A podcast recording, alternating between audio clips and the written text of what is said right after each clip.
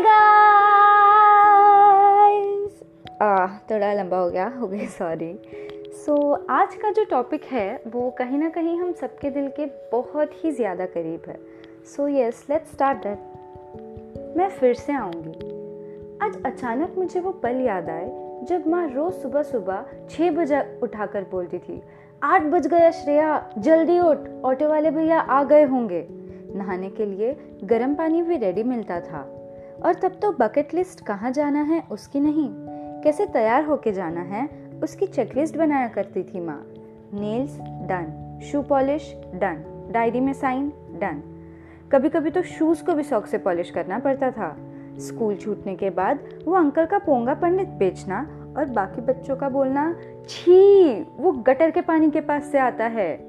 एक रुपए की पेप्सी, बोरकुट और काफ़ी कुछ। पर मैं एक दिन फिर से आऊँगी।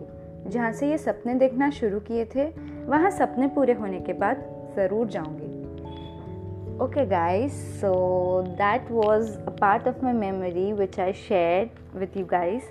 And also I really hope that you have watched my previous two recordings, and if not, please do watch it, which are also available on Spotify, iTunes for desktop, and also on my Instagram post. So yes, see you soon. Have a great day. Bye bye.